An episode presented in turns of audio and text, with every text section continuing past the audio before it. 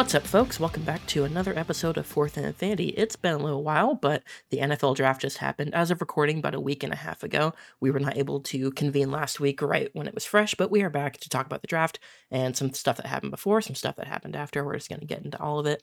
Got an in person experience for the draft to talk about as well, but we'll get to that when we get to that. First, as always, I'll introduce my co-host. Starting off, Bobby. How you doing over there? It's been a roller coaster of emotions over here, I gotta say. I I remember I heard about all this. Yeah. Um, but we'll, we'll get to it. Uh, Yep. But I, I think I've settled into look, if we recorded this like pretty quickly after the draft, you would have gotten a much stronger Mhm. uh, take probably from me. But um, yeah, I'll, I'll get to what I'm thinking about it as we get going. Eh, He went through the stages of grief and he's finally gotten to acceptance, is where he's at, is what I'm hearing over there. Next up, Arcadio, how are you? Uh, I'm all right. I mean, I'd say it was a typical Raiders draft, like reaching on people and taking chances on injuries and stuff. But I'm more pleased this year than I have been in recent years. So, I mean, doing okay, I guess. Okay, that's that's something to take. An improvement, I guess, is something. Uh, last but not least, Jainav, how you doing? We took a kicker in the third round. You sure It's did, a, bud. That's it's a Michigan kicker, end. though. It's a Michigan Yeah. kicker. Gotta be good. Nothing else to I say? saw the I saw the Seahawks and the and the Eagles draft like gods, and then we took a kicker in the third round. So that's all I Mm. got to say. All I know is But, you, uh, sound, you sound pretty moody to me. Really? We're gonna start like we're gonna start like that. that. Is this what we're doing? Yeah. Here we go. All right. I guess that's how we're gonna start, folks. Um, yeah. So uh I, I would say none of us are overly thrilled with how our drafts went. We're gonna get to that last in terms of what our individual teams did in the draft and how we thought they, you know, addressed the weaknesses and everything. We'll get to that last. Uh, when we get to first down, which is right now, we will start by talking about a couple notable big pre-draft acquisitions that sort of helped shape the draft before it happened.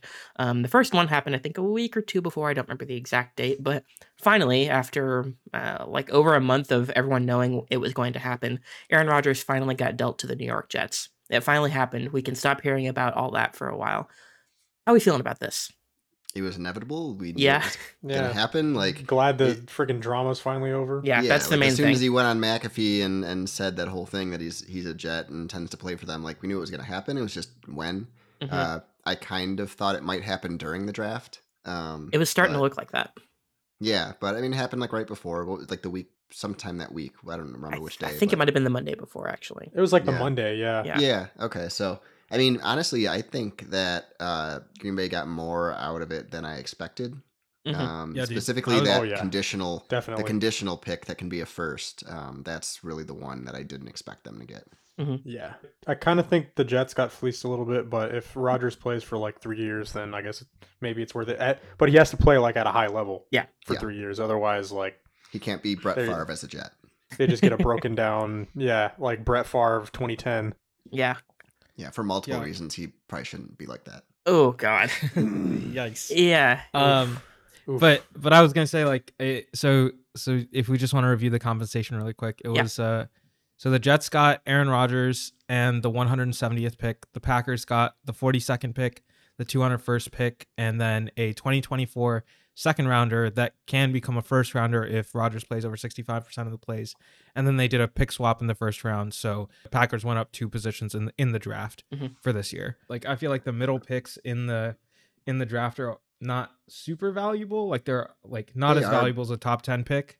Yeah, and they both Um, took DNs at the at those picks, so we'll see Yeah. like which one works out better. Yeah. um, and one from Iowa and one from Iowa State, so it's kind of funny. but um, I don't know. I think Aaron Rodgers doesn't excite me in a in an AFC that has Burrow and Mahomes and Lamar, which we'll get to, and Allen. Like you got all these big names, and I mean Rodgers is good, but I I don't know if Rodgers can carve up those guys to get like you know a top three seed in the AFC and and then go on a deep playoff run. Like it's it's hard for me to see that when you have so many others like really strong and young and fresh quarterback play.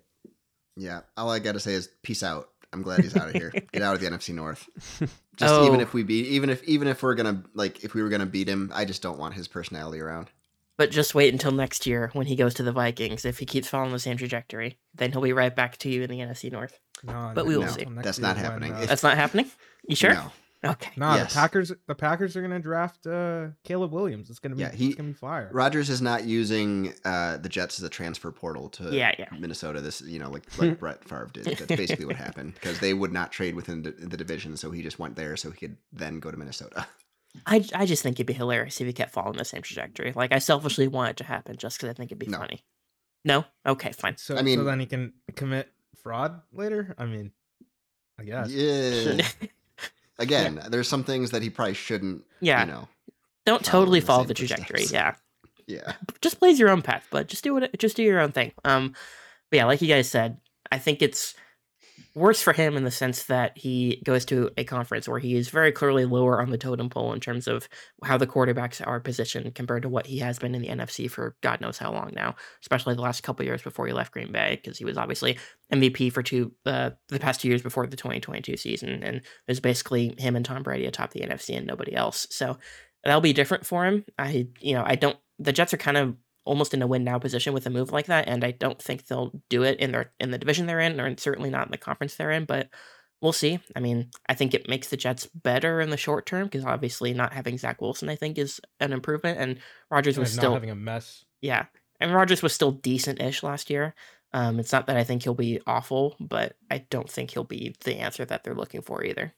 Yeah, I mean, no Michael White nonsense or or Zach Wilson or whatever for Robert Saleh to deal with. I think Aaron Rodgers brings us a whole host of issues, but I think the the Jets are a well primed team and, and a good quarterback obviously will raise that uh, pretty significantly. Um, I don't think they beat the Bills, but also the Bills are regressing, so maybe maybe it's possible for them to beat the Bills. But it's a it's a tough division to be in, and I think Yeah. it's a it's a tough conference to be in, tough division to be in. Like, um, if if Rodgers really wanted another ring, he should have stayed in the NFC because I think that path in the NFC is way more open than Mhm. it is in the AFC. to at least get you to the Super Bowl game itself, yeah, certainly it's a much easier Yeah. path on that side. But that's not what happened. We'll see how he does the last couple years of his career here in the AFC.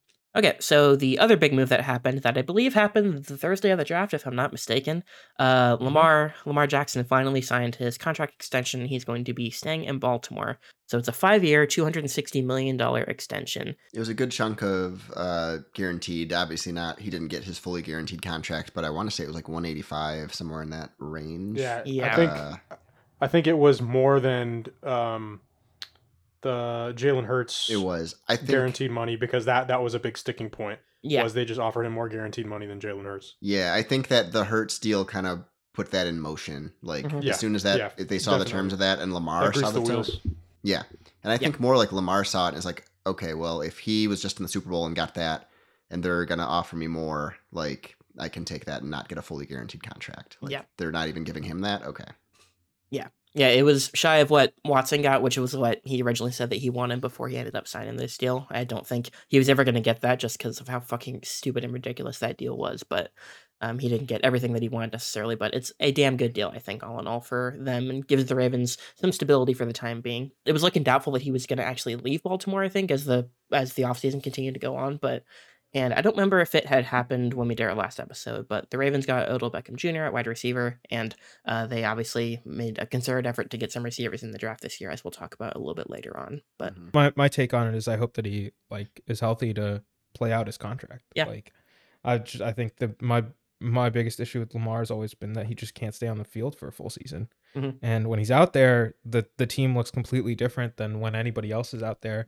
And I, it's like you know you want to see a, a good team and and a good team compete. And I think if- if he can stay healthy, I think they have a good chance of you know being in that contention because they have one of those. Like Lamar is one of those stellar quarterbacks, but I just I, I haven't seen it happen for a whole season. So Yeah. prove me wrong, I guess. Yeah. Who do we think is going to be the best number eight in the AFC? Because that's something we didn't mention. Aaron Rodgers is switching number eight. with forgot about the Jets. So who's Uh, going to be the better number eight in the Lamar. AFC?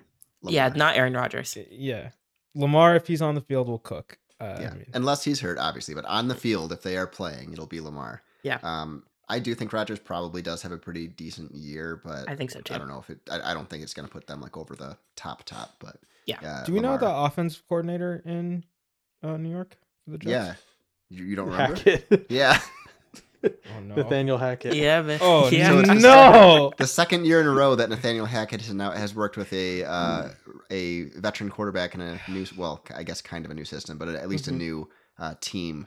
Um, so when did we'll thi- see if that when did this out. happen? Did this happen this off season? yeah, Oh yeah, Yes, well, did. well before uh, Rodgers. It was like one of the Yeah, first think- things the Jets did. I think this was what tipped it off that they were clearly going to pursue him. Was was when they got because Hackett. Rodgers loves Hackett. He's worked in that system. I mean, it's gonna it's a much better fit than with Russell Wilson. I mean, Uh-huh. it's he's literally just taking the system he played in Green Bay, and he I heard him talk. It's like they're just up, updating verbiage and a few different things, but it's the exact same system. And being a coordinator is better than being a head coach, I think, for Hackett, as we Yeah. saw last year. He doesn't not have to not call having, timeouts yeah, not that the, Yeah. or the, la- when the to lack kick of all the uh, or you know. yeah. the lack of all that decision making is probably good for Hackett as well. All right, so we'll move on to second down, and we're going to recap the draft experience itself, not the draft, the actual draft draft. We might talk about that a little bit, but we're going to talk about the in person experience because Jainav, for the second time in six months, you decide to fly to Kansas City. Why? Why would you do that? uh, I don't know. I don't. It, it's definitely not because I have a friend who's out there. Yeah. Uh, I'll I'll get tell you that. I will say, um, I was not the only person who flew out to Kansas City. Uh, lots of people were there Oh yeah. sporting jerseys that were not Chiefs jerseys. Mhm. Um, obviously the overwhelming majority was Chiefs jerseys, but there were a lot of people from a lot of other places. Um, Vegas was last year in 2022. Uh, This year it's in Kansas City. Next year it's in Detroit. Um, and uh, you can attend the draft for free. So they, they let you go to the draft for free. Mhm. Uh, it's a three day event uh, Thursday, Friday, and Saturday. Um, they've also added a concert series. So at the end of each night, there's a concert. Um, and uh, it's uh, and you know it's a huge it's a huge thing. Like this year, over three hundred thousand people went uh, over the weekend, um, and uh, and it's pretty epic. Yeah, so they held it at Union Station in Kansas City, which is a place that I've been to many times just to do whatever. They have a lot of ex- cool exhibits and stuff inside, and I've been there for work as well. So I know the general layout of that area, and they put like the big draft tent and canopy, whatever you want to call it. Just the, the set was right in front of the Union Station building, and I remember when we got to the picks themselves, just because I've been in that building so many times, seeing the long, long, long walk from inside the building to the stage itself really dragged out the first round in particular of the draft, and uh, it made it way longer than it needed to be. I think uh, that that was probably one thing they could have fixed. But um, yeah, so the actual draft experience itself was on the uh, the lawn of the World War One Memorial in Kansas City uh, near downtown. It was fairly expansive. It felt actually small when I was exploring it, but they really did pack a lot into a fairly small area in the uh, draft experience itself. They let people in like a half hour early on the first day just because there were so many people there and the line was huge and it was getting very cramped very quickly that was something that only got worse throughout the day was just how cramped it was in there like when we were getting food before like an hour before the draft itself started it was like almost impossible to walk around like you it was very easy to get lost or lose the people that you were with when you were walking around near the end of the day just because of how many people were there and it got uh, even worse when you had to stand on the lawn for the whole four hours or whatever that the first round of the draft lasted but The draft itself starts at 7 p.m. local time in Kansas City, and then they open the doors. They were supposed to open it at 12. They opened it at 11:30. Yep. So there's this like seven hour build up to the actual like start of the teams picking players. Um, and then to make it sort of even more complicated because the Chiefs won the Super Bowl, they have the last pick in the round. yeah So all the Chiefs fans, and they only do one round that day. All the Chiefs fans are going to stay there till the very end, and of course, that's the majority of the people there. So, yeah, but you you kind of get into the draft experience, and and like they have a bunch of different activities.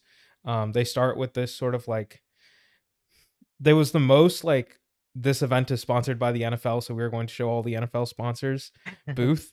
But it was like a, a locker room tour where they had all these lockers, one for each, one for a player on every team. Yep. And then they showed you the Super Bowl rings, and um, they had like Hall of Fame bus there. Um, and it was like that was like the first item. We ended up doing that later in the day, but that was like the first thing when you walked in. Yeah, I think the that line really got held up because of the Super Bowl rings. Because like we were just waiting. It's like okay, once you've seen a couple of these lockers, like you'll want to get a picture with the one of whoever your team is. But otherwise, you can just very quickly walk past those lockers if you want to. Fifty six of them. They didn't have the one from this year in there yet. That was the only only negative of the whole experience is just selfishly would have been cool to see the Super Bowl rings uh, for this year yet uh, for the, for this year there, but obviously they weren't there yet. But yeah, getting to see like all the rings in history. Uh, there are a lot of cool looking ones. There are a lot of kind of boring ones. Uh, we ended up getting pictures of. I got pictures of a bunch of them, at least uh, the ones of all the uh, all the teams that we've had that have won Super Bowls before, and just the coolest looking ones that I saw along the way. Yeah, they definitely evolved over the years too. They've, Yeah. they've gotten a lot bigger and a lot more intricate as time has gone on. Yeah, a lot more expensive, I'm sure as well. But yeah, that was cool uh, just to see. Like I've never seen them up close, obviously, so that was a cool thing. We never ended up doing it, but there was elsewhere in the venue. There was they did have the two, or I guess three now. Uh, the three Lombardi trophies that the Chiefs have won. They you were able to do photo ops with the Lombardis, but the line for that was so ridiculously long that we never ended up getting to it. I think we were gonna do it on the Friday, which we ultimately ended up not going to. But um, yeah, that was the only like bummer that happened there. But yeah, elsewhere they had like players doing autograph signings throughout at least the first two days of the draft, and uh, the ones that the stuff that we ended up doing largely ended up being the interactive uh, physical stuff. And we started uh, early in the day. The first thing we did when we walked in was uh, we tried to kick field goals. Uh, emphasis on tried. How'd that go? Not well. Not well. To be fair, I will say that uh not that Nick and I are particularly athletic people. We're not. um, So I am definitely um, not. You know, yeah, I would say we we we went in there with fairly low expectations, but we Mhm. both I think we both went in there and we're like, yeah, we probably can get a little bit of air. So the, the basically the way most kicks went is either people whiffed entirely, or they got air and they got it into the crowd, Mhm. or they hit it. They their shoe went a lot farther than the ball did, or they made it in. Yeah. Uh, and I would say that is in descending order of the events that happened. Definitely. Um, we were in line for at least an hour, and I think we saw maybe a total of like five made field goals out of like fifty or hundred people who like kicked them. Um, and and our kicks were uh, pretty abysmal. Um, we uh, and it was really sad because we went after two people who like absolutely nailed it. so like we went up there and we were just like, ah, yes, we are disappointments. yeah. But um, yeah. So you wait, you wait in the, like a the lines became like Disneyland equivalent lines to do any of these activities. Yeah. So yeah, so it started with the kick, and then the other activities they had there, there was um Little Caesars had sponsored like a precision throwing drill. Mhm. Um, Pretzel crust? Don't bring up pretzel crust. I was very Uh, confused by this. It it seemed like you might be able to win pizza if you did if you did well, but it also seemed like you couldn't. It was not clear. I just know we did not win any pizza while we were there. We did not, and the line for that was actually insanely long. That was Mhm. the longest line I think I saw. And then they let you run the forty, so you could run a forty yard dash. Mhm. Uh, and um, they did a, a sort of a another throwing drill that was put on by the NFL that was not like hitting targets, but rather like deep shots. And um, I think they even had some cutouts of like some defensive players in front of the Yeah, uh, they had cutouts of uh, defenders and then like like big baskets right behind them, just targets to throw the footballs into, basically. yeah. So those were the main ones and we did we did the 40 um it was a choice. Uh i think if i were to do that again i would not run the 40 uh and then proceed to stand for many hours because i pulled as many muscles as you can possibly pull running the 40 uh nick had a different experience if you want to talk about that nick Yeah. Um. So, but if anyone's asking, four two is what we both ran. Uh, just don't question it. Um. So we, we we ran it, and then uh, so they had a crash pad like right after the finish line, basically for everyone to fall into, and uh, I did not quite make the crash pad. I was going hard, like as hard as I possibly could, and I ended up falling forward onto both of my knees right in front of the crash pad, just because I was like trying to go that extra mile at the very very end, and uh, yeah, my knees were I don't think they were ever visibly bruised, but they felt like they were bruised, and they still I still feel it a little bit like when I'm climbing into bed at night. I feel it on my knees a little bit, like two weeks or a week and a half later. Um, so yeah, that messed up my knees for the rest of the day, and I couldn't really bend my legs very well, which uh, was not great for all the additional walking we did for the rest of the day, including a very long walk back to the car at the end of the night. Plus all the standing. It was over 16,000 steps, or what I took on that first day as a whole, and it was basically 15 hours straight of standing and then driving home after all that. So that was what day one Yeah. was like. Um, in addition to all the physical stuff that we did while we were there as well. So yeah we did we did get around to throwing at one point as well Yeah. um we tried the throwing i i thought i could throw it further but uh i'm weak and the football's like regulation football is actually pretty massive Mhm. um it's hard to grip with the normal human size hands you got to have freakish athlete hands to to grip the football well um but yeah i mean the, the all the activities were fun Yeah. um it was nice um it wasn't like swelteringly hot either. Like it was sunny, but it wasn't incredibly hot. It was They sunny, had, like um, high 60s or so. It was like the right temperature you would want for an outside activity, I think, personally. I know you Yeah. uh, think that's chilly, but No, I think I think it worked because you were in the sun for so long. um, and then uh, then they had uh a couple other things. They had um like this Bud Light bar area, which uh, we didn't go to because it was absolutely full the entire time we were there. Mhm. But um, but there was this big bar space. One of the things about how it's set up is that in front of the stage there on Thursday there is like premium seating for like super fans or whatever. So you can't get you can only get a certain level, certain like distance close to the um stage. Um and right in front of the stage there's this fountain uh and they let you walk around the fountain and then behind you were some TV sets and then in front of you were some TV sets. So one of the other things was we went down there during the NFL live broadcast or right before the NFL live broadcast. S- Dan Orlovsky came down to the railing and like took pictures and autographs legend. with a bunch of people. Lions legend, that's right. Um, and like up there, like um, like Mina Kimes and Marcus Spears and uh, Ryan Clark all like waved to the crowd and stuff, and um, and so um, it was cool to see like some of the personalities like in the area and like kind of coming up to people. And we met someone I would argue significantly more famous than any of the media personalities on Saturday, but we'll get to that. And then there was like um, I think one of the other parts that I do want to highlight is like the food selection there. So the drink selection was pretty basic. It was sponsored by Bud Light, so there was Bud Light and Bud Light Seltzer, and um, there was some other beers. Uh, and there, and then like you know, you could you could buy a bottle of water for four dollars. Uh, r- r- real quick, I will say you could refill your water bottles. They had a ton of ref- like water bottle stations around, so you only had to buy one bottle the whole day, which compared to what I expected from the venue was actually very generous. I just want to That's point really that out as like one an nice, event. one nice. Oh yeah, Yeah. yeah, four four dollars to get you water for the entire day, basically. Like that's not terrible. Yeah, and I think we learned that you could bring in empty water bottles. Yeah, we if you learned that brought when we in went a water bottle, um, that was that is empty. You could bring it in and fill. So like, you can get water for free if you if you brought an empty water bottle. yeah But yeah, the the the thing that I was going to bring up was that they had all these food food stalls that were local Kansas City restaurants. So it wasn't like stadium food or Mhm. like generic food. It was all like local KC restaurants, which um which I think was really cool. Like it was cool Yeah. to see there was a lot of KC barbecue and and other like KC um foods and um uh I got like some Mediterranean food that was good. Nick got a sandwich that was good. Um and uh, and then I got some street corn and uh and a s- and a cobbler or something that was also pretty good. I dropped the street corn on my pants. Yeah, that did happen. That did happen. Um, Luckily, luckily, my legendary Zubaz shorts were red and yellow, so the yellow of the street corn kind of blended in. It didn't look I was terrible. gonna say, like on Zubaz, it probably doesn't even look like you did anything. Yeah. I like I went to the bathroom to try and wash it off, and then I looked down and I'm like, you can't even see it. it was, I was pleased by how that worked out. But yeah, I dropped Jainav street corn while I was carrying it for him. And then uh, the NFL shop was there. Nick bought a hat. I got a lanyard, uh, keychain to add to my 2022 NFL draft keychain because I was obviously there. You were obviously No there. other reason. Um, yeah, my uh, I, but I, I bought a hat because I, uh, in my infinite wisdom, forgot both sunscreen and a hat to take to the 15 plus hour, like 12, actually 12 hour, but like the whole day of the draft was like 15 hours for us, and I forgot my hat and sunscreen, so I immediately had to go buy a hat.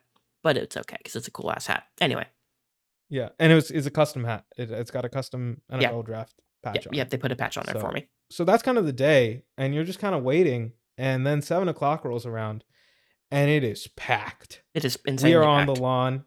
We are on the lawn. We're trying to see the stage. We're incredibly far away, but you can still kind of make out the stage. And um, and they had this live band that would play. So there was this band. There were two like MCs of the event, and then uh, and you're waiting, and like um, you know, everyone's there.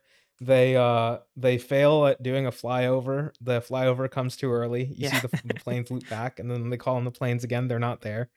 Um, and then uh and they do the anthem and all that, and then Roger comes out, and it's the loudest booing of any uh, the the whole night. The loudest boos are the first time Rogers Roger Goodell takes the stage, Mhm. and it is just raining boos on this man, and he's standing there. Obviously, he can hear it, but he's just smiling, just continuing on. Oh, he's And, used uh, to it. by Yeah, he's used to it. He like He- he, yeah. he, he knows what to them to expect, so he encourages it. Yeah. Yeah. and then it and then it got going and, and i think the, the coolest part um was the atmosphere was electric. Like Oh, yeah. nobody like people knew kind of what was going to happen with a couple of the first picks, but um, you know, the there were some shocking moments and and nobody had cell service. So the only way you would find out anything happened was when it happened in front of you. Like Mhm. there was no way to find out what was going to happen ahead of time or if a trade happened or anything. So um yeah, you just like stand there in, in this massive crowd of people waiting to hear pick after pick and you know, the the middle picks like pick like 10 to 25 the energy kind of died down um, a little bit and then as we got closer to the Chiefs pick like everyone kind of locked back in and was paying attention and you know this is three hours in so you people are some people have definitely left at this point some people left after the first pick some people left after the first five picks but um but that atmosphere on thursday night i think is some of the most electric atmospheres related to sports not during an event like Mhm. during a sporting event obviously like things get even more crazy when like plays happen or whatever but that specific moment like just hearing the names get called and watching these guys like with their families and the people who are in the crowd like they're crying and like their families are celebrating and it's like a huge event and and I think like the NFL if has a lot of problems but I will say the NFL knows how to put on a show like that was one of the most electric shows there was the only like negative I would say about the experience, obviously, uh, other than the fact that we were in uh, extreme pain by the end of it just because of all the standing. But in terms of presentation, I would say it did feel a little more awkward, as it all like as it often is when you're at an event live that's also being broadcast. Is that they're still ultimately doing this event for the TV audience. So you're missing when you're live, especially when you don't have cell service, you're missing a lot of crucial information, I think. Um, and you're not hearing what all the talking heads, what all the talking heads in TV on the TV are saying, which are what kills all that time between picks. You get the music, which is cool, and you know you, you'd sing along to all the classic songs, and we did a lot more of that on Saturday as well.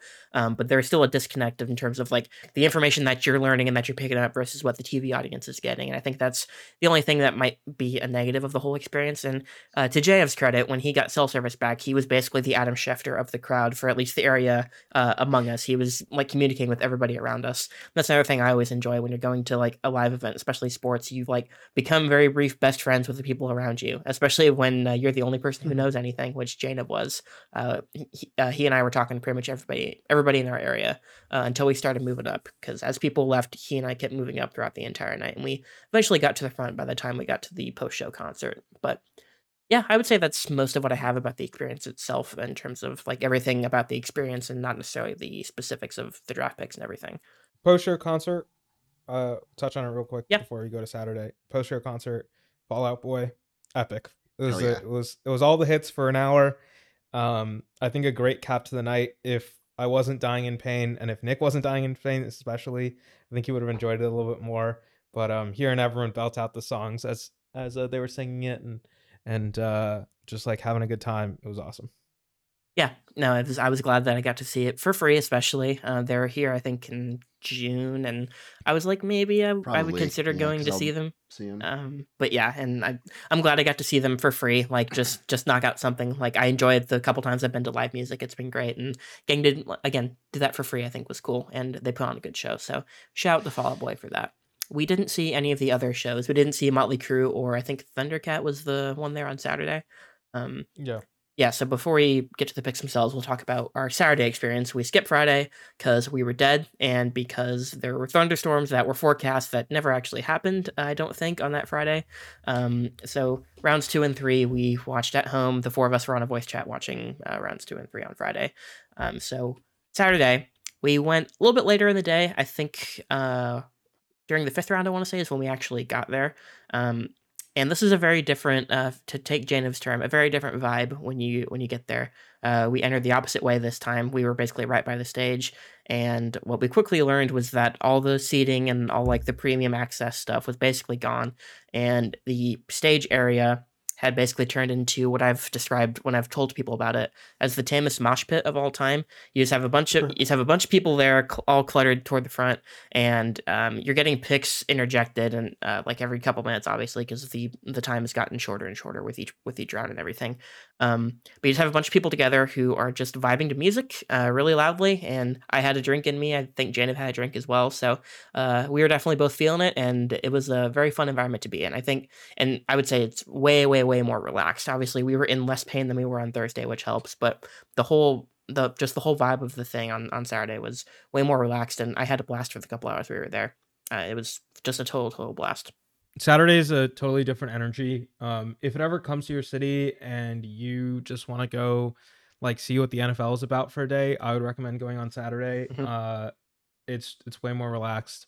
You get to see a couple picks. You get to walk around, and uh, you call it good. I mean, I like Thursday night during the draft more just because of the atmosphere was electric and uh, the no one knew what was happening and it was it was kind of chaotic. But I think Saturday you're like close to the stage there's music playing you're hanging out uh, and you're listening to picks and then suddenly roger goodell is a foot away from you um, and so yeah at one point during the um during saturday roger goodell like came out into the sort of crowd and started autogra- signing autographs and meeting people and um, I got to talk to him for a brief second, just asking him to sign. Someone someone had something to sign, so I asked him to sign that, and then uh, got to take some selfies. And and you know, he was there, and and that was kind of one of the highlights. Was like, you know, you bring all the NFL talent to one place and all the NFL personalities to one place, and Mhm. uh, and then you you get to meet people like Roger Goodell, um, and uh, it was a good time. Um, you know, I think it was cool. You listen to picks. Um, some of the picks are presented there. Some of them are presented by, you know, super fans or whatever, and then some of them are presented like in Mexico and in Ger- Germany, Germany, and yeah. Australia, and like they did all these like international like video call for, calls in for them to announce the pick. Chill atmosphere. It didn't feel as crowded or as pressured at all. Mhm. A decent amount of that might have also been that we didn't go up to where all the activities were. Like we just stayed at the Yep. fountain area, like right in front of the We, stage. we never left the stage. Um, if and likely when I, I do it again, I, I would do something similar, which is like go Friday, go Saturday, uh, or sorry, go Thursday, go Saturday. For Thursday, try to do as much of the activities as like is reasonable, and then if you really want to circle back for anything on Friday or on Saturday, then you can. But Saturday's just kind of to go to chill and, and get a little bit more of the experience in. Um, I think we wouldn't have gone for a second day if the Niners had a pick in the first round. I think Mhm. we would have called it good. But I'm I'm kind of happy we we went for that second get second day because Yeah. it was very relaxed and very chill. Yeah. So that stretch on Saturday was the most fun that I had. Like Thursday was fun and it was electric, like you said. I think that's the best word for it. Just the entire environment, like the excitement about the draft itself, like the actual picks themselves was palpable on Thursday. And when you got to Saturday, there was less care about that. You know, when the Chiefs would pick, obviously the reaction would be big and you'd see some Chiefs legends or whoever like that. Like Dante Hall showed up and got a big reaction and everything. Um, but it's just a way more laid back atmosphere. And that was what I personally dug more. But it's up to you in terms of what you all enjoy at your own like just whatever you enjoy with your live events but um, if you want a more relaxed experience just going to the draft and doing some fun stuff saturday might be the play and it could be different next year for all we know uh, with with how detroit's running things you know i don't know what the Yeah. future will hold as far as that goes i uh, Jainav seems to want to go, and I, I will try and go if I if I can. I think uh, at Mhm. least at least the three of us, uh, Bobby included, since Bobby lives around there, uh, I think that would be fun if we can make that happen. Yeah, I can't wait to experience that um, long wait to 32 for the Lions pick in person. Of course, yeah, yeah, yeah. cool event. Would recommend if it comes to your area. Mm-hmm. Um, especially if you're listening to the podcast and you're a bit of an NFL fan or or if you just like sports in general and you want to get out and do something cool for a weekend, like definitely very fun. Yeah. So, Ramon, when the NFL draft comes to the Netherlands, you better be there, is what we're saying.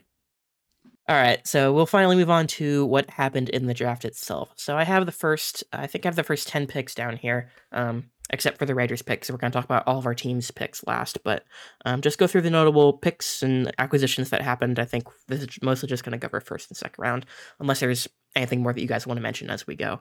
Uh, number one overall pick seemed a little more suspenseful than it has in recent years. I don't think it was like for sure, for sure until like the week of when it was became clear who it was going to be. Uh, the Carolina Panthers, who acquired that pick from Chicago a while back, got Bryce Young, uh, quarterback at number one overall. It was expected, like I said, when she got to like the week of, but uh, yeah, number two to the Houston Texans was C.J. Stroud at quarterback. It was between those two for a while in terms of going back and forth in terms of who would take who, and the and this was a little. This was like people weren't sure who they were going to take, and we'll see Yeah. as we get to number three. Like, Yeah. kind of what they were thinking, but uh, they were. Everyone was like, "Well, they're they may not pick a quarterback here. Yeah. They could go Will Anderson or you know Jalen Carter or whoever, a defensive player." Yeah, and Uh, it seemed like the Texans themselves were make were wanted people to think they, They might not the go ones. quarterback. Yeah, yeah, they- they, started all that. Exactly. there was like a lot of talk about the Texans potentially passing on quarterback at number two. And while I don't agree with what they ended up doing, like trading up to number three, spoiler alert, to take a defensive end. I I do like the thought process of we're gonna take a, our quarterback at number two and completely kill Arizona's market for the number three pick because there would have been several teams calling up to trade for CJ Stroud at that point. Mm-hmm. I I believe. Yeah. And so they basically cornered the market on that pick and I'm I, I still think they gave up like way more than they should have for like a defensive end that's not going to take them to the Super Bowl this year or even next year. But I I appreciate the thought process at least. Yeah, yeah. I mean it was very bold. I'll say that because they got what some people consider to be the best quarterback. I mean it was a battle between Bryce Young and C.J. Stroud, and I, I heard a lot of people that like C.J. Stroud more. Um, and then Will Anderson was considered number one or number two of the defensive players in the draft. So they got two of the top three probably players in the entire draft. So, mm-hmm. um, and obviously in pick wise, but just in evaluation and, and what people thought. So very bold. I'll, I'll oh, give yeah. them that. Yeah, and going back to the live experience real quick, Jainav, I think you'll agree with me in terms of like big stuff that happened on draft night. This is obviously the big thing, and the like the atmosphere as we were slowly learning what the hell was happening with this trade, because uh, they announced it. They're like Houston is or Arizona has traded the number three pick to Houston, and we were like, what the fuck? And again, none of us had service, so it was like five to ten minutes because it's like a ten minute period for the picks to happen.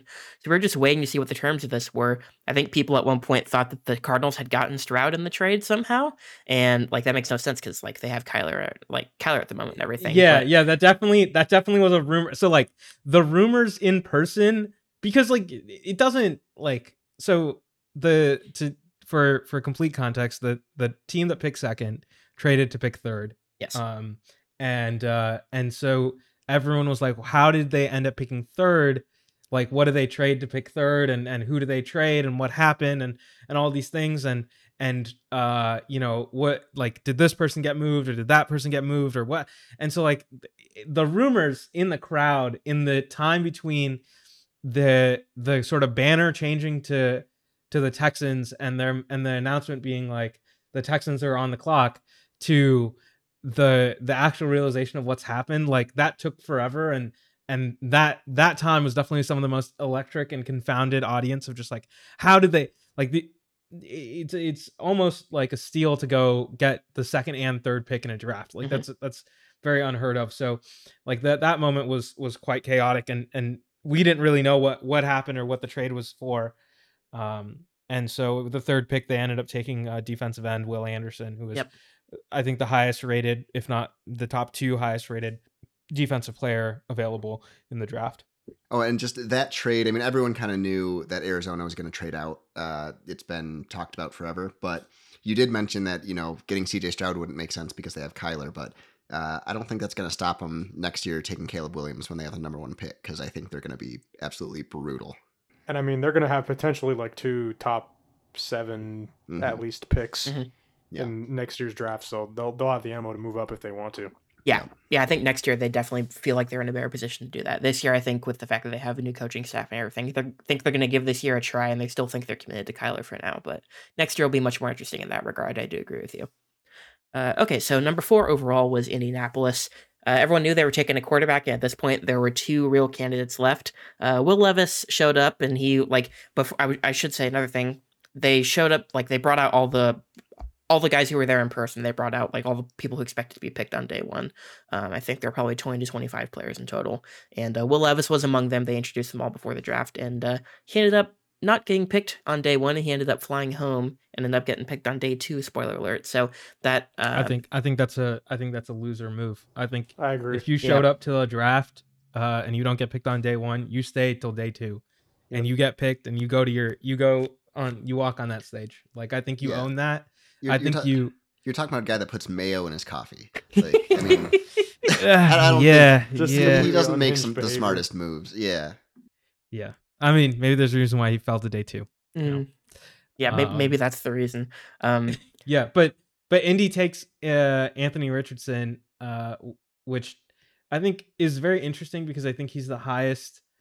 Like people are telling him that the highest ceiling, like the most ta- athletic talent, but the most raw prospect. And the Niners have taken a similar position uh-huh. quarterback, uh, and that hasn't worked out very well for them. So uh, I also don't believe in the Niners' ability to cultivate quarterback talent. uh, we'll see how it works out for Indy. Uh, maybe Mhm. there's there's something cooking there, and maybe they'll find something. Um, he is he's not going to start this year, is he? I think Oh he yeah, might. he will. Oh, yeah, he yeah, will. He will. He, definitely will. I- I There's no way so. he's not. Nick Foles No, is gone. Matt think- Ryan, I think, is gone as well. So Yeah, Yeah, the thought process for them, I think, is basically look, this guy is as raw as, as it can get, but he needs reps because he barely Yep. played in college Exactly. too. So Exactly. they're not going to pull the Trey Lance and have him sit. They're going to throw him out there and let him basically play with his, his athleticism to start and then learn how to be a quarterback. And they're not going to be very good, I don't think, with him. But like, yeah, Yeah. maybe They're by not- the end of the year he'll put something together if he if they can. But yeah, they're not in a right, well, you situation you gotta, like you gotta get a load were. of uh, uh, uh, two things on this roster. Uh, their quarterback room is Sam Ehlinger, right. Gardner Minshew, Oh, and yeah. Anthony Richardson. Their wide receiving room, I think the only wide receiver here that has like any like high end potential is Michael Pittman Michael Jr. Pittman, yeah. And the rest of the, the the wide receiving room is just like do they have Yeah. Dudes who you could cut tomorrow. What's up? do they still have Parris Campbell? no, Uh, I think nope. he's on. Is he I want to say he's on like the Jets or something. I mean, Oh. not the Yep. Jets, the Giants. Okay. Yeah, he's gone. Uh, Alec Pierce and Isaiah McKenzie are the only other two players that are like somewhat notable from last season. Everything you're That's saying is why I think is why I think he starts this season because like they don't. Yeah. Yeah, no, no. the Niners reading were still a good team when they picked Trey Lance. yeah. They like the Niners still had a shot, and they went to the NFC Championship game there. They got Trey Lance anyway. So, um, Yeah. like I think that's the difference in those yeah. situations. I think this is going to be just a reps for Richardson, unless they Yeah, and make some surprising move.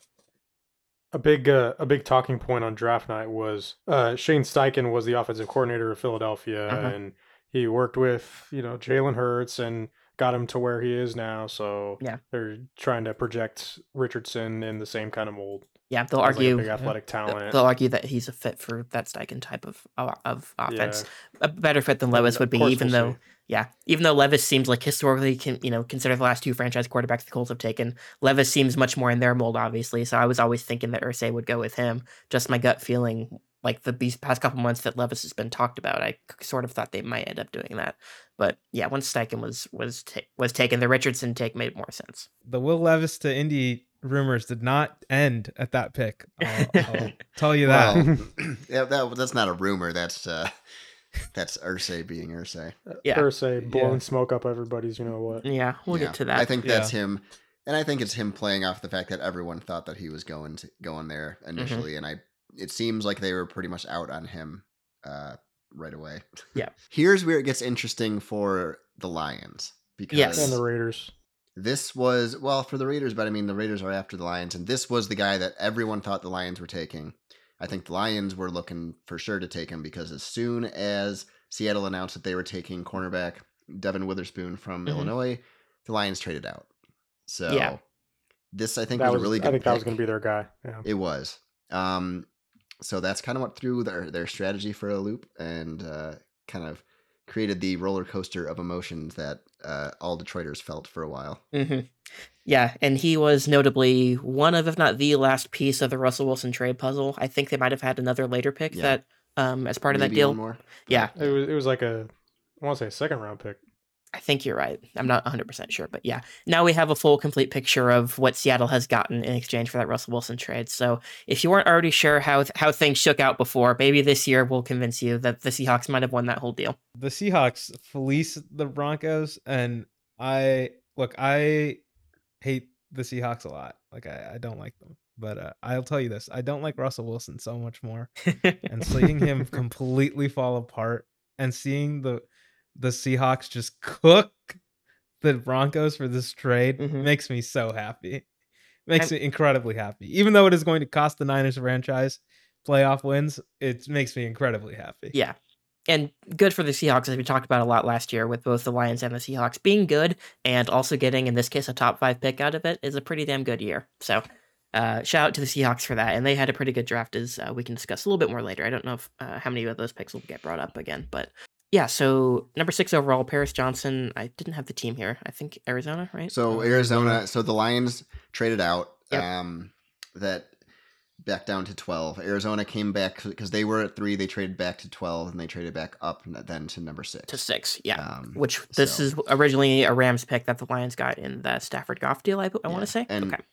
Yeah, it is, and it, that Paris Johnson's an offensive tackle, by the way. Yes, Uh, offensive from tackle. Ohio, Ohio State. Yep. Which Um, which they did to jump the Raiders because they believed that the Raiders were going to take Paris Johnson with their seventh overall pick. to to touch real quickly on the on like the draft situation. So like the third trade the third pick trade happens and people are like, "Oh my god, what what just happened?" But then the trades don't stop. Like No. every couple picks there was a trade. Uh and especially through like the first 20 picks like there were a bunch of trades. And so anytime a trade would happen, everyone would lose it cuz they were like, "Is this another like mega trade or like um did they just trade away someone like in this case like when cuz Arizona moved up um and DeAndre Hopkins has i've been on the rumor mill of being traded. Like people were like, oh, did DeAndre Hopkins just get traded? And so like anytime like any player who had someone who could potentially get traded, like move up or down, like it, it was a frenzy in the crowd of like who just got traded, what they just what did they just get traded for, what was the compensation? Mhm. And the thing is on draft night, most draft night trades are trades for other draft picks. Yeah. But still, people were losing it. Uh, Unless you're AJ Brown. yeah, unless you're a, a failing front office in the Tennessee Titans organization. Yeah, more on them later, but uh, yeah. Uh, so we'll skip over number seven, which was the Raiders. We'll go to number eight. Uh, Atlanta just keeps making interesting calls with these top 10 draft picks. They've drafted uh, offensive players not at the quarterback position the last three top 10 draft picks Offensive they've skill had. position Yeah. players. They have uh, running back Bijan Robinson from Texas, I believe. I think and this uh, is actually a good pick for them, though. To be honest, it, I mean, I mean, if he gets run, I don't know. He saw them pick Kyle Pitts and how'd that turn out? yeah, they Yeah, did get Kyle but I- Pitts top five. Who? Kyle Pitts? Who? Yeah. Kyle, yeah, exactly. It just I feels weird at this point. so yeah. I- like you know. he's definitely the best running back of of this year's draft, but I, I'm still personally not like not aboard the whole like top ten, top five, top ten running back draft pick take at this point right now. I still feel like they might have reached a little bit for him, but like if that's the guy they really wanted, that's where the pick fell. Like I get it, but I still feel like, especially because the quarterback situation is not great. Like I- yeah, he's going to be their bell cow. He's he's going to be their entire offense this year. If you think this is an Adrian Peterson, like I don't, I don't know why you wouldn't take him at number eight. Right. Honestly, That's what Like, I'm I- I'm fine I- with it. I think I think two running backs, and we'll get to the other one later, were probably deserving, especially hearing talk after the draft Mhm. about um, specifically the Lions pick later. Like it kind of seems like the teams thought they were worth these high picks. Yeah, which has not has kind of not been the case for a little while with like with running backs in the draft. I feel like I feel like you just kind of find diamonds in the rough. Like the Chiefs, the Chiefs starting running back now is a seventh rounder after their first rounder from a couple years ago didn't pan out. Like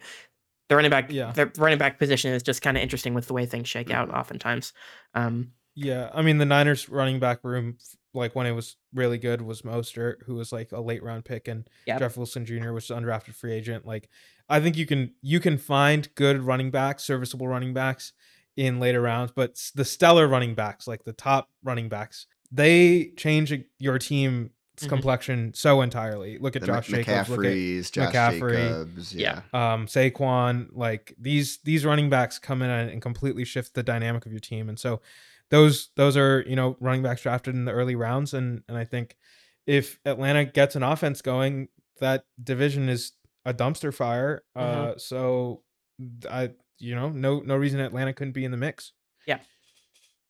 Okay, so number nine overall, this was another big move. Uh, the Bears were picking here. I think uh, this was Carolina's pick that They the Bears were. traded number one pick for.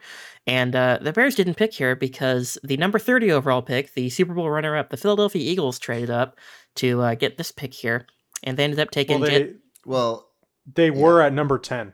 They also right, had they the number traded up ten one pick. pick. oh, you're right, right, right. Yeah, yeah. I knew Yeah, they didn't trade the number 30 pick, but yeah. Yeah. So the Eagles basically at this point, um, they knew who they wanted. They were targeting, you know, this pick, and I'm guessing that other teams were going to be trading up to that, and they they called Chicago uh, or and were like, we want to just make sure at this Yeah. point so that you don't trade out and someone else steals them. So yeah, And it felt like the goal for Philly in these early rounds is to replenish the defense, which, goddamn, it really seems like they did. Um, and just just and just have the entire um Georgia roster from that. yeah, yeah, uh, specifically the Georgia from that defense. You're right. Yeah, the Georgia. Did Yeah. we say the player? Did we say the player? Jalen Carter, yet. defensive tackle. Yeah. So- Yeah, I name. mean, I think Jalen Carter before some of the off the off the field issues came up, like was slated to be a top five pick. I think he he would have Yeah. gotten ahead of Will Anderson, but Potentially the best player in the draft. Yeah, Mhm. that's what I was gonna say. Yeah. He's potentially the best player that you know, a quarterback was going to be taken first and all those guys, but the the number one actually, you know, scouted player before everything went down with him was it was Carter. So, you know, if they think that they have a team around to, you know, around him to to kind of correct any off the field issues or to keep Yeah. him in line, like, uh, and I think if anyone does, it's Philadelphia. Yeah, they interviewed Jason Kelce at least live at the venue, and he was talking about how like they have Fletcher Cox on defense that he's going to be rooming with or whatever just to keep him in line. And it's like, yeah, I, I imagine the Eagles like knew what they were getting with him, and they and multiple former teammates. yes, and multiple former teammates. So with all those factors at play, I think they they feel fairly confident that they can like you know keep him in check and everything, and keep him focused on the game. So we'll see how that all works out for them. Uh, rounding out the top 10, uh, Chicago's pick, Darnell Wright, offensive tackle. I don't really have a ton of notes about this one. I was just rounding out the top Smart 10. pick for them. Yeah. they need they need to pr- protect fields. They got to you know they got a lineman. Like it's fine. Yeah, I, I mean, say. ha- Lineman Howie, takes are just uh, not exciting, so there's not really much to say. It's like most They're teams very usually. d- important, yes. but it's hard to talk about it. yeah, it's like most teams do need help with offensive line, like to some degree. Like it doesn't hurt to have offensive line depth. So, like when they take a lineman, it's like, yeah, that just makes sense. Fields sense. was running for his life last year, not just because he was running for yards, but because Yeah. pressure was in his face constantly. Yeah. Now that we've done the top 10, we're going to jump around a little bit for uh, other picks in the first round. Number 17, you guys wanted to talk about this one a little bit. Christian Gonzalez, uh, defensive back, went to New England. Yeah, so Christian Gonzalez was projected to go around the same time as uh, Devon Witherspoon, who was the first defensive back taken. They were they were ranked like similarly, and there was a lot of talk like the Lions were going to go Devon Witherspoon number six. The Raiders would go Christian Gonzalez number 7 Mhm. but he ended up going all the way down to seventeen. So a lot of people could see that as a value. Who knows why he fell? You know, I mean, there's a reason Yeah. why the fans Yeah. aren't running the front office and things like Bas- that. basically, with him, because early on, uh, he was kind of the one everyone thought was going to be the number one corner taken. It kind of became clear that Witherspoon was at least somewhat better. Um, but essentially, Gonzalez has like he has a lot of the measurables, but on the field he showed some weaknesses that I think made him fall a bit. Um, he wasn't quite a shutdown type of guy, um, like just kind of some footwork and other stuff. But he has all the like he's he has the body type, he has the speed, like that kind of deal. So um, I think he just fell be- more because of his the tape. Um, so like I think he's really good. I think New England got a player that talent wise should have probably been in the top ten. So Mhm. you know, yeah, definitely a, a a notable pick. Yeah. And thank you, Janet, Yeah. for the note you just put down. Uh, number 20 overall, Jaxon Smith-Njigba, uh, wide receiver, went to the Mhm. Seahawks. Very good pick. Yeah, very good pick. I believe he was the first wideout taken in this draft. Uh, yeah, that was the first was. wide receiver, and then a bunch of them went after that. But Yeah. yeah, I think that was one of the steals of the draft. It, Jaxon Smith-Njigba was in a wide receiving room at Ohio State that included Yeah. uh, Garrett Wilson, Chris Olave, um, and so and and at the time, I think of those three wide receivers, he was arguably the best one. Um, you know, he's had some injury issues when he was at Ohio State, but I think uh, the Seahawks wide receiving room is just monster now Mhm. Yeah. with Jaxon Smith-Njigba and and DK Metcalf and Tyler Lockett. Like it's going to be uh they're going to be a throwing machine out there and uh Gino should be very happy. Yeah. whatever rookie ends up replacing Gino and however years how many ever years time has a, an incredible talent uh to step into and and work with. Yep. Just to mention really fast, like you said, a few like a bunch of receivers went after him. Yeah, that started a run of four receivers in a row. Mhm. So in, in Jigba, and then Quentin Johnston went to the Chargers. Zay Flowers went to Baltimore, uh, and the Vikings took Jordan Addison. So Yeah. um, just there was clearly this was about the time everyone had the receivers evaluated. As soon as the top guy went off the board, everyone that wanted a receiver took a receiver. Yeah, this is when Chiefs fans and the crowd start getting a little bit antsy because Chiefs fans, Hmm. um, as always, uh, since last year, they want a wide receiver drafted as soon as possible. And seeing all the possible takes going and the Chiefs not trading up for them, uh, people are getting a little bit antsy about what the Chiefs are going to do. Because Zay Flowers, I've heard in particular, was someone that like the Chiefs had their eye on allegedly and that they were considering trading up for. And when Baltimore took him, it was like, well, I guess we're probably not getting a wide receiver at this point, and we didn't. When all four of those went, took the air out of the room. Yeah. And I think from a t- team building standpoint, like I understand the Chiefs' thought process. Like you have Patrick Mahomes and Travis Kelce. Oh yeah, Travis Kelce will still be like, if not dominant, then very, very, very good for the next two or three years at least. Mhm. And when you have Patrick Mahomes, like you don't need top 10 talent at wide receiver. You can fill your team with like second and third round guys, and he's still going to get it done. No, I Yeah. agree with you. I just know how Chiefs fans think about the whole thing. They want to replace a star that they that they lost, and that's just all they keep thinking. quarterback play uh will will rise any wide receivers you put in the room. I mean, I Mhm. think we've seen it enough with Rodgers and, and Brady that and Manning that they like got middle of the road wide receivers and turned them into superstars. Yeah, exactly. Um, And I so- mean, the Chiefs just won a Super Bowl without a true star wide receiver this past season. So I think their thought process on just kind of getting people that Patrick likes basically and just letting them cook is uh, it's worked out for them at least the past year. And I think that's what they're thinking for this next season. But we'll get to the Chiefs in a little bit. Um, so that was all I had for the first round. We'll get to again all of our teams picks in just a second. A couple second rounders I did want to mention. Um, the first pick of the second round, Pittsburgh had it. I put it here just because it's kind of a historical pick that makes you feel old as shit. Uh, Joey Porter Jr. Joey Yeah. Porter Jr. Uh, uh, defensive back goes to the fucking Pittsburgh Steelers, same place his dad played, and uh, his dad played while I was watching, which is uh, not nice for me to think about. So yeah. yeah, just want to a mention that. He was a character too. Yep, Yeah. I I, I believe he played linebacker, right? linebacker. Yeah, I think it was linebacker. Yeah. Yeah, I just remember him uh, on that America's Game series they did. I remember he was like the big, ca- the big character of the Steelers one from Super Bowl Forty. I remember that, so I've always Yeah, remembered him because of entertaining that. Yeah. So uh, his his son is old enough to play in the NFL now, and uh, I'm not happy about it, but uh, life goes on. Uh, so the next pick, number 33 overall, finally Will Levis, who was back home, uh, got taken by the Tennessee Titans. And uh, interestingly, shortly after this, the Titans said that he was their third stringer uh, for the time being behind Tannehill and Malik Willis. And I'm very curious how long that lasts. That's I think. Malik Willis doesn't make the team. like, Yeah, I, I don't I don't know if what they're saying in Let him, April let him is be on gonna. the T squad. yeah. Yeah, yeah, he might have a he he might be the next big star in the XFL. He might be. hmm And just because we mentioned it earlier, what we were talking about with Jim Irsay is he tweeted uh, between days between the first and second round was, uh, so yeah, should we take Will Levis just to whatever he said uh, to um To be the next quarterback room, Montana to be the Young. next Montana Young. Yeah. Oh, Yeah. jeez. Because Forgot about that part. he was clearly trolling, like, Yeah. everyone thought that they were going to take Levis. It's like, let's take another quarterback, you know, which it, it was fun. It, was- it was it was funny to see that. Clearly, that's not what they were going to do. Um, Yeah. and Tennessee is a pretty good landing spot for Will Levis, I think, though. Mhm. Like, you know, I, I don't think their team is very good at the moment. I think No.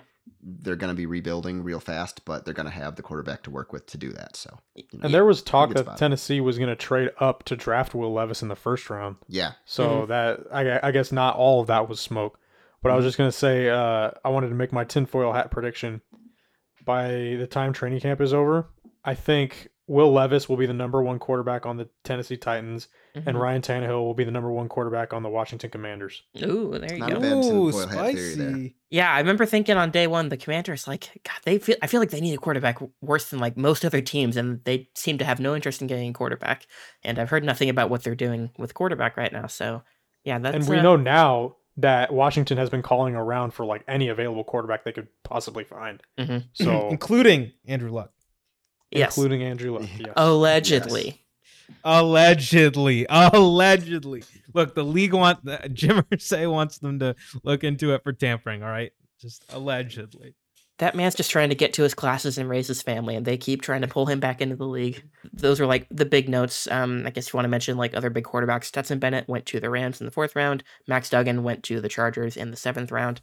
Um, I don't know how much to expect from either of those teams. Stetson Bennett's going to have a fighting Yeah. chance with the Rams quarterback situation being what it is right now, and uh, some uncertainty probably about Stafford in terms of his longevity and everything.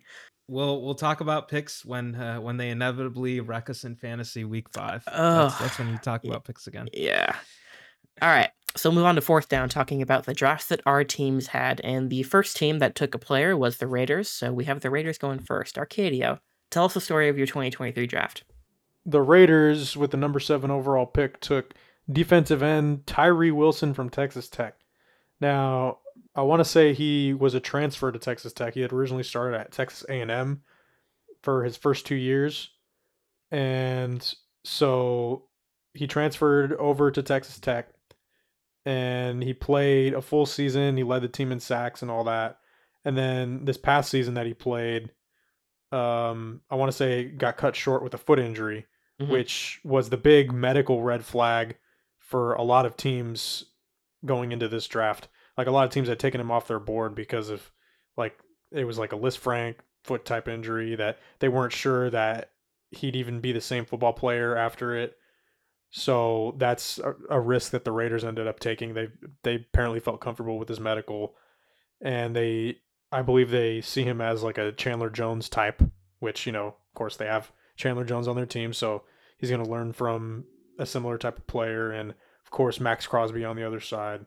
So I, I don't hate the pick. Uh, it does kind of give me pause, like with his with his injury thing being what it is, and uh, the fact that he's going to be 23 in his rookie season Mhm. certainly doesn't give a whole lot of uh, encouragement to where his ceiling could be, because you'd you'd like to get more time for players to develop like early in their career. So that those are the only two things that really give me pause with this pick. Uh, he seems like a talented player, so I don't hate it, and he was projected by many analysts around the the space that he would be a top 10 pick. So at least the Raiders didn't pick like a, a third round offensive tackle at pick number 17 like they did 2 years ago. So moving on to the second round, this is probably the Raiders best pick of their entire draft, which they moved up to get, but I think it was worth it. They took uh tight end from Notre Dame, which you just need to hear those two adjectives, tight end from Notre Dame. That's like a tight end university. Uh, Michael Mayer in the second round, and projected by many to be the top tight end in the draft, like a top 15, top 20 player. So I was very happy when they did that. And uh, he didn't test super well at the combine.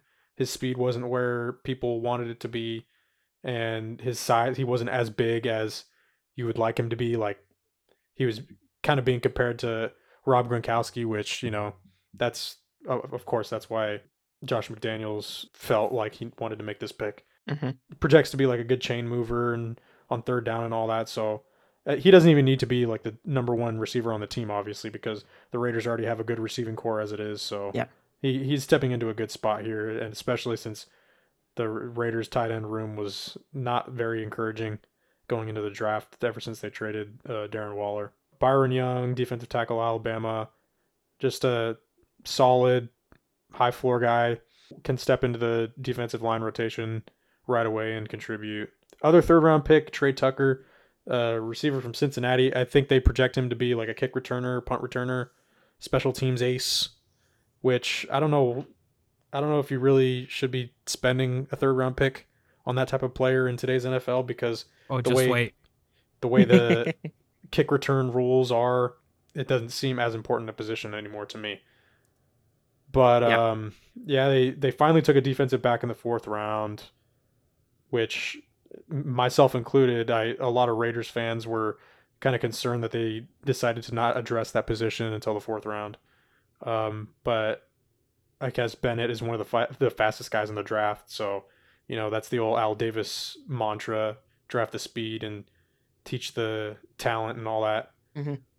Um, one of the most interesting picks they made was their second fourth round pick, a quarterback from Purdue, Aidan O'Connell. Um, and of course, as soon as he got picked, the you, you can't pick a, a late round quarterback in today's NFL without them being compared to Tom Brady. And that was like one of the big things like, oh, his release reminds Josh McDaniels of Tom Brady.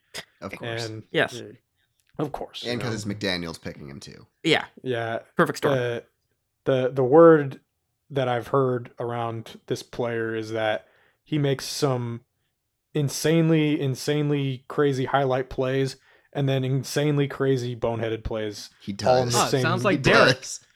which yeah you know that that sounds like a Raiders quarterback to me so I wouldn't be surprised if we see Aidan O'Connell start a few games for the Raiders this season especially when Jimmy uh, G goes down. Jimmy G goes down or the Raiders are just, you know, out of the hunt and they want to see what they have. Uh, Him, Jimmy G will go down week 11, and then you'll get him to step in for the last six games of the season. Yeah. Mhm. The usual. So Josh McDaniels got his developmental quarterback. We'll see. And then just I guess th- they they had a few more picks. I'll just mention one, Christopher Smith, the safety from Georgia. He fell because of his size and because he didn't run very well. but he was obviously a very good player on the Georgia defense, the one of the best defenses of college football in several years. So they they needed help in that position as well. So yeah, we'll see if if the the measurables end up mattering in the end if if his tape can end up winning out. But yeah, overall, not not a terrible draft from the Raiders. I mean, that's a that's a big win for uh, for Raiders drafts. I've seen a lot of bad Raiders drafts over the years. hmm Look, looking at you, Henry Ruggs. Looking at you, Yeah, Clelin Ferrell. Damon Arnette. you. Just take the wins where you can get them. Is, is what is what Yeah. I'm hearing. Basically. All right. Oh, and I, I should say I should mention Tyree Wilson, best dress of the entire draft. was oh he? yeah. Oh, there was a lot of drip at the draft. had I'll the tell you that. There He was a he, lot of drip. he drip. was up there at the very least. He was at least up there. Will Levis was also there. That's what I'll say about the drip game at the draft. He, he was he yep. He was he was there. he was present. Well, on on- on one yeah, day at he least. probably had some sweat dripping. Yeah. All right, Robert, you want to take the floor? All right. So uh follow me here because this was uh quite the journey. Okay. So uh, it started out obviously it looked like we were going to be taking Witherspoon like that's kind of what everyone mocked uh, at six. I wasn't too keen on that. We've taken Okudah um, before that didn't really work out. Obviously we traded him, but um, I wasn't. I didn't really want a corner. I, I was. I was kind of. I actually wanted Tyree Wilson was my guy, uh, which obviously went to the Raiders. We talked about, uh, and that was kind of before we heard more about the foot. So Witherspoon goes, we trade back. I'm like, okay, I like that. We got pick 34, uh, which was the third pick in the second round. Um, and so we get to 12, and I'm like, okay, well, who's left? Uh, I just wanted some type of defensive player, is kind of what I'm thinking. They go up there, running back at Jahmyr Gibbs, Alabama. And at at worst, I was horrified. At best, I was confused. Um, it just ranged through a lot of things. I really had no idea how to process that information at the time because I was like, I love Jahmyr Gibbs. He's a fantastic player. He's a home run hitter. He can he's a he can receive you know out of the backfield really well. He runs good routes and he's a good he's a really really good back. Like I think he's a game changer. But do we take him at twelve? Why? We need something else. We need you know we need defense. You need an Uh, entire defense. Well, but here's the thing. Like, I'll get to why I kind of came around to this after the fact, but you know, we'll just continue down this for now. So then we get down to 18, and I'm thinking, okay, well, what are we taking now? Uh, I want defense, and we did go defense, but we went uh, off the ball linebacker Jack Campbell from Iowa, who The nepotism pick. again, yeah, right, you know, yeah, no, he is not related to Dan. Okay, fine. Um, but yeah, he does have the same last name. But honestly, like I said right away, I'm like I love Jack Campbell. I actually really wanted him. I just thought he would be there in like the second round. Apparently, I was wrong. Like looking back on on this again, we'll see. But you know, that's these are these were not the two positions on day one that I was expecting us to address, which is Yeah. running back and off the ball linebacker. But I do like the players, so I was like, okay, I don't know. Let's see what we do day two. Day two starts. We had the uh, pick 34 um, trade from from the trade back, and again, I really want defense. We go tight end, Sam LaPorta from Iowa. Again, I and I I didn't really know much about Sam LaPorta until afterwards. I knew that he was a good Iowa tight end, and they're usually good. Um, George. That's another tight end university. yeah, exactly. Shout so out George Hockenson, TJ, Hockenson, they yeah. had Fant. They they've had uh, quite a few, and They also had Fant. Wow. yeah, Fant was on the same team as Hockenson. So, What a tight end room that Yeah. is. yeah. But out of all those guys, LaPorta is the career like leading receiver, uh, tight end wise for Iowa, and they had horrible quarterbacks while he was there. So, looking back on that, I actually really like the pick. I he's he was the most most like athletic as far as running routes. Um, I thought Mayer like he just didn't test nearly as well. Uh, Mayer didn't as, as LaPorta. LaPorta runs basically the same speed as Amon-Ra St. Brown. So I'm like looking back on it, I actually really do like him. I think he's really good. Like at, at where we got him, I don't mind that.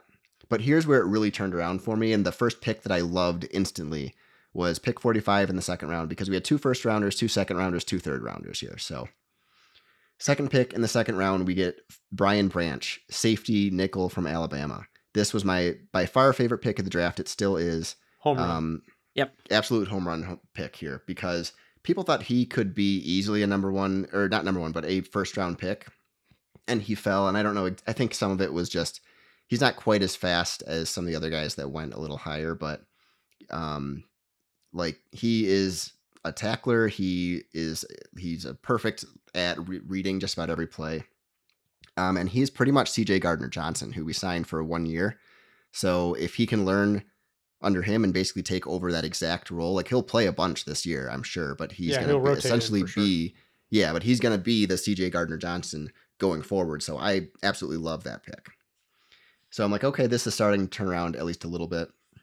The next one, which you guys all thought were, was funny because you knew it before I did, because you know I was talking before the draft how I don't want a quarterback, but what I was talking about was at number six. I really Yeah, did not yeah. want them to go uh, Richardson, which is what a lot of people were saying, like he could be there at six.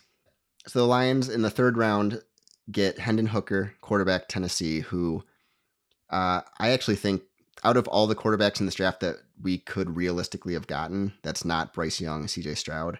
Mhm. Uh, he was my favorite one. I know he's older. Um, I know he's coming off the ACL, but that's kind of like the perfect situation coming in right now because he was not going to start this year at all. He doesn't even need to be the starter. Like we needed a backup quarterback. Like our quarterback room is brutal behind Goff. Yeah. Um, we've been looking to address it for a long time and haven't really been able to get anyone in. Hendon Hooker, I think, is a fantastic pick because his potential is a really good NFL starter. And even if he doesn't reach that and he's a backup quarterback behind Goff and we re-sign Goff, like I like that pick. I think that's good value. Um, and I love his potential. He can run. He can, you know, he's got a bullet for an arm. So uh, I'm a fan of that. And then uh, third round again, we finally get a position that I wanted to take, which is defensive tackle. We go Brodric Martin, who's just a massive human being. He's like 330 pounds. He's just a space eater. Um, very raw, uh, which I think is fine. We have a uh, we have some guys in there, some veterans like Buggs, uh, that can kind of teach him. But if we just need someone to be able to stop the run and take up space, like perfect. I like that. Next pick was it wasn't until the fifth round. We got an offensive tackle who I don't really know anything about from William and Mary, but Colby Soretto. I don't really know how to pronounce his name, but good pick. We always need need uh, depth there. And then seventh round, we take uh, a pick that now I, I'm really liking for a seventh round guy, Antoine Green, who is a receiver from North Carolina. Uh, he's a deep threat. He's very fast. He's he goes up and makes content, uh, contested catches, but he is just he doesn't really run a ton of routes. He's just kind of a go guy, and he plays special teams, which we do need. So I was I had no idea what to think, especially because of the whole positional value thing. Uh, and then all of a sudden, after the draft, a ton of like NFL execs and um, the talking heads were saying how good, like how impressed they were with the Lions draft. And I'm like, Mhm. hold on, what? Why? So You I sure? did. I listened. I listened to them. I I like did the research, and I mean, honestly. Oh, and I forgot to mention, by the way, after we picked Gibbs, we did trade D'Andre Swift to uh, the Eagles. Yeah. So once once we took Gibbs, I knew he was pretty much gone. I Mhm. mean, I don't think So- that the Lions were a big fan. Like the this new regime was a big fan of his in general because he couldn't really stay on the field. They didn't like how he would try to make too many cuts and not just go straight downfield when he had openings. Like he just kind of didn't seem to have the vision they they liked. So Mhm. I I get it. A ton of teams were looking to get or trade up to get Jahmyr Gibbs. They think he is an absolute game changer. So okay, if that if he is that, and he has to be because to take a running back that high at number twelve. Um, but he's faster than Jameson Williams, who we are losing for six games. I mean, if he's the next CMC, you know, Yeah, like I, I don't know if he's quite as strong as CMC, but he's a great receiver and he's a home run hitter. So like, okay, if he's an immediate impact and he proves that, then it's worth the pick. Um, Jack Campbell, our linebacker group was not good at all last year. Um, Anzalone was our kind of best linebacker, and he's okay at best. We re-signed him, um, but Jack Campbell is like the leader of the defense type of guy. He's a very big human being and fast, and is sideline to sideline sideline guy. Like I know the position is in this like modern NFL isn't the most important, but it's a position that we were very, very weak at. And one that everyone wanted us to address in free agency, and we didn't. Um, I think it's just people thought that Jack Campbell would be around further in the draft based on the mocks, but uh, I think it was maybe Buffalo or a few other teams were go- apparently going to take him like right around when the Lions did. So, mm-hmm. you know what? I I don't hate the look. Basically, what I'm saying is those two picks were the ones that are the most questioned, like because of the whole positional value thing. Everyone questioned. Looking at the entire draft as a whole, I like every position we addressed, and getting Brian Branch where we did. Like if you just say we we drafted Brian Branch at 18 and Jack Campbell at 45 people wouldn't have had a problem with it, but it's because of where we got but, the players. Yeah, but you can't say that because they drafted well, them where they drafted them. Exactly, but when you look at the whole group of players, I like every single player they took. It's just where they ended up getting them is a little bit like I wouldn't have done this. I wanted a defensive end because I wanted to put someone, I wanted to put someone on the other side of of Hutch basically, mm-hmm.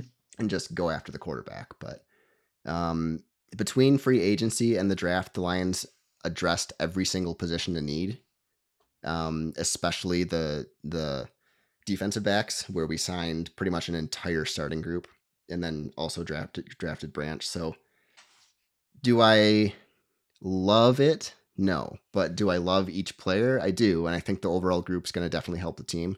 It's just that they need to prove it, and it needs to hit. Otherwise, it's going to look as bad yeah. as people kind of thought it was initially. But I, I actually think it's kind of it's kind of a win now draft. Um, yeah. And they also did the same thing in free agency where they signed quite quite a few guys to one year deals. Like they're filling every hole that they had because of this, you know, eight and two finish. They're thinking, let's continue that trend.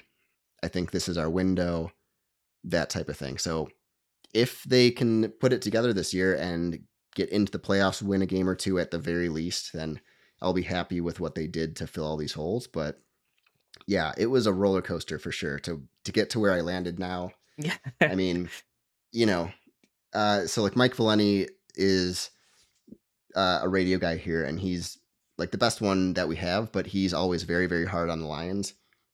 I thought he was going to rip the draft, and he ended up. He said it's not what I would have done, but I love what they did, basically. So it's like, okay, I'm, I'm a little bit confused, but I'm better with it now than I was right away. So he has, he I, has drunk the Kool Aid, folks. Mm-hmm. Yeah, I have. You know, they drafted guys that are going to be exciting to watch and are probably going to be starting for us right away. For most of these guys, at least the first six picks could be starters. Well, sorry, other than Hendon Hooker. So the first five picks. So we'll see. I'm I'm not nearly as mad about it as I was initially. I guess we'll go get to that.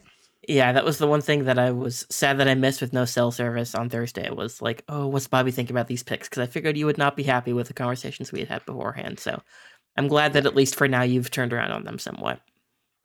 Yep, and again, it's got to turn out because if if if two, even like the two of the top guys are busts, then this draft was not worth it.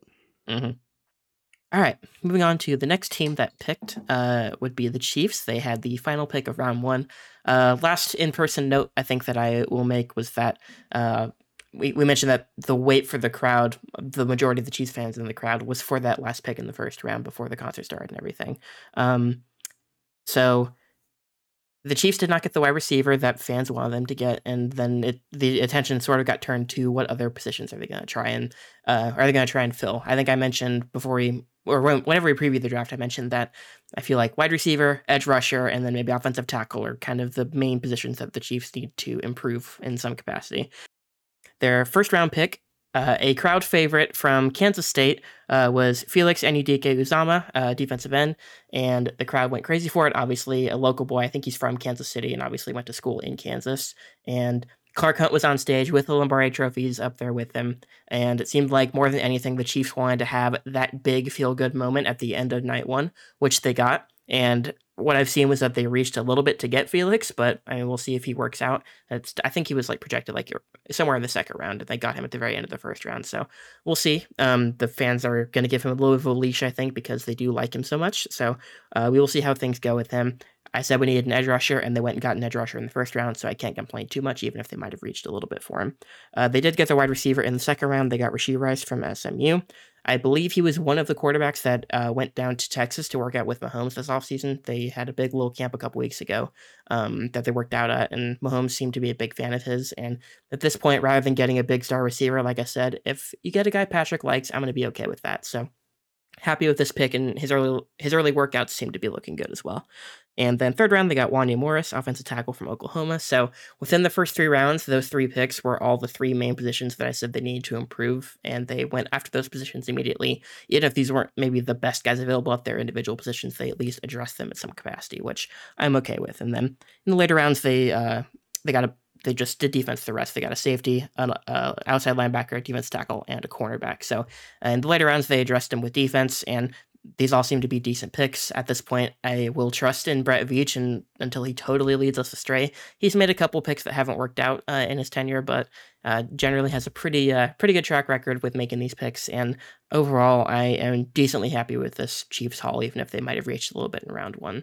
I think the Chiefs and, and similarly the Niners are in the position of when you're when you're good and most of your starting players aren't going to get replaced or need to be replaced or you know are out there you're you're drafting kind of trying to fill some holes and trying to get uh trying to find you know diamonds in the rough uh and I think uh, you know it's it's good to get more um, prowess up front uh, in, in the defensive line. I think that was something that Kansas City actually needed, and yeah, and also a wide receiver. But the rest of the positions are just like you got guys that are already playing that are half decent or good, and you're just gonna get guys who can hopefully beat them out in camp maybe or or be there when when inevitably someone gets injured. So yeah, and they had a lot of rookies that worked themselves up to being starters by the end of last season, and the same in 2021. So these guys are going to have their chance to to beat out the competition in camp, and uh, hopefully that that competitiveness just helps motivate the rest of the entire team, and hopefully it leads to an even better Chiefs team. Uh, that's all I can hope for. But yeah, pretty happy, and the, like I said, it was a fun feel good moment at the end of night one to have Felix get picked there. So that was cool, and uh, all the picks got big reactions from the Chiefs. There was a point I think in the fifth or sixth round when we were about to leave and then the Chiefs traded down. So we had to wait like another 15 picks to get their next pick. Uh, and then we ended up leaving shortly after that. Uh, or they, they traded out of the 2023 draft when they, they didn't trade down. They just traded up out of the draft entirely. Yeah, yeah, yeah. Well, we, yeah, they did have one pick, I think, after that, but and which we stuck around for. But yeah. So that's all I have to say about the Chiefs. And uh, last but not least, Jana, you want to talk about the uh, experience of being a Niners fan for this particular draft? Yeah, Niners didn't have any picks. I mean, I mean, we had picks. They all were in the third round and on. You know, there was talk about maybe dra- moving up to get somebody, but in reality, like they had kind of their biggest positional need was a uh, kicker and and sort of safety and cornerback and shoring up some of the defense where we lost some players and yep maybe trying to get new guys to fill in the offensive line but really speaking they they were pretty confident about their O line going into the draft they had said they had said so so um yeah, I think uh, they the biggest news is that they took a safety first who who um, you know the team really likes and who thinks will be competitive against Tashaun Gipson, who's sort of their much older uh, uh, uh, starting safety, and then um, and then they took a kicker in the third round, which I think has been like the big news in Ninersville was just uh, or in in Niners Empire has just been uh, J- Jake Moody getting picked in the third round and and people have very mixed opinions about it. Um, they, I think personally, it's a bit of a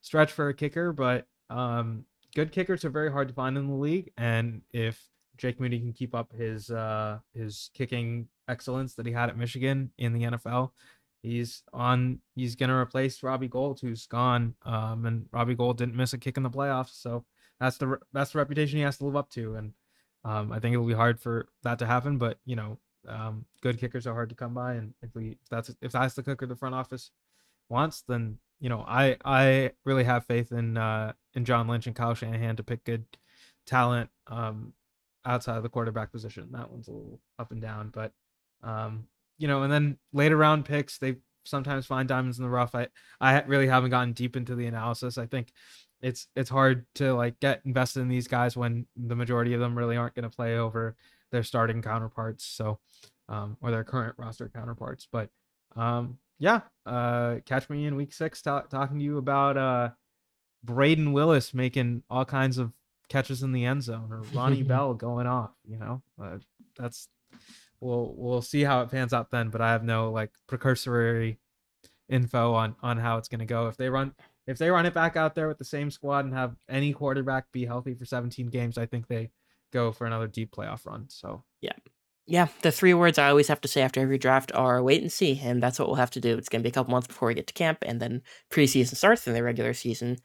So I think that will finally do it for us. Yeah, we went longer than we thought we would. What's new? Um, and there's gonna be there's gonna be a few more free agent moves, I think, before camp. Oh, and yeah. then there's gonna yeah. be cuts during camp and all that. So yeah, mm-hmm. yeah. Eventually, but uh, the draft was fun.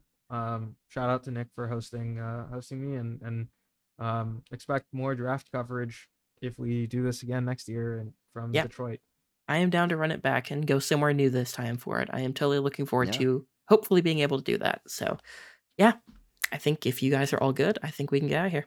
Shout out Sporting Kansas City for being absolutely terrible when we went to see them and then beating the best team in the league. You know what they say? You're only as good as your last game, and we just beat the best team in the league. So I think that makes us the best team in the league right now, uh, bud. For for American football fans, that that's a soccer team. That's a soccer team. Yeah, it's, it's the it's the Major League Soccer team, the MLS. Uh, do not look at the standings of the MLS right now. You don't need to. Just don't worry about it. But uh, I mean, you should. You should look at the fourth place standing in the uh, Western Conference hmm. and find Arcadio and I's San Jose Earthquakes. Let's go Quakes, baby. Good yep. for you. Good for you. Yep. Yep. All right. I think we're going to get out of here, folks. Thank you for listening to us. Yeah, these boys have a, uh, Warriors Lakers game to go watch, and we have been going for way too long. So we're going to wrap it up Lakers. Here. Yeah, I'm not going to root for any team officially on the air because uh, I don't want either of those teams to be happy. But uh, yeah, we'll see what happens with the Warriors and the Lakers, and we'll see what happens with the league. We'll be back soon enough to talk to you about the NFL. But until then, goodbye, folks.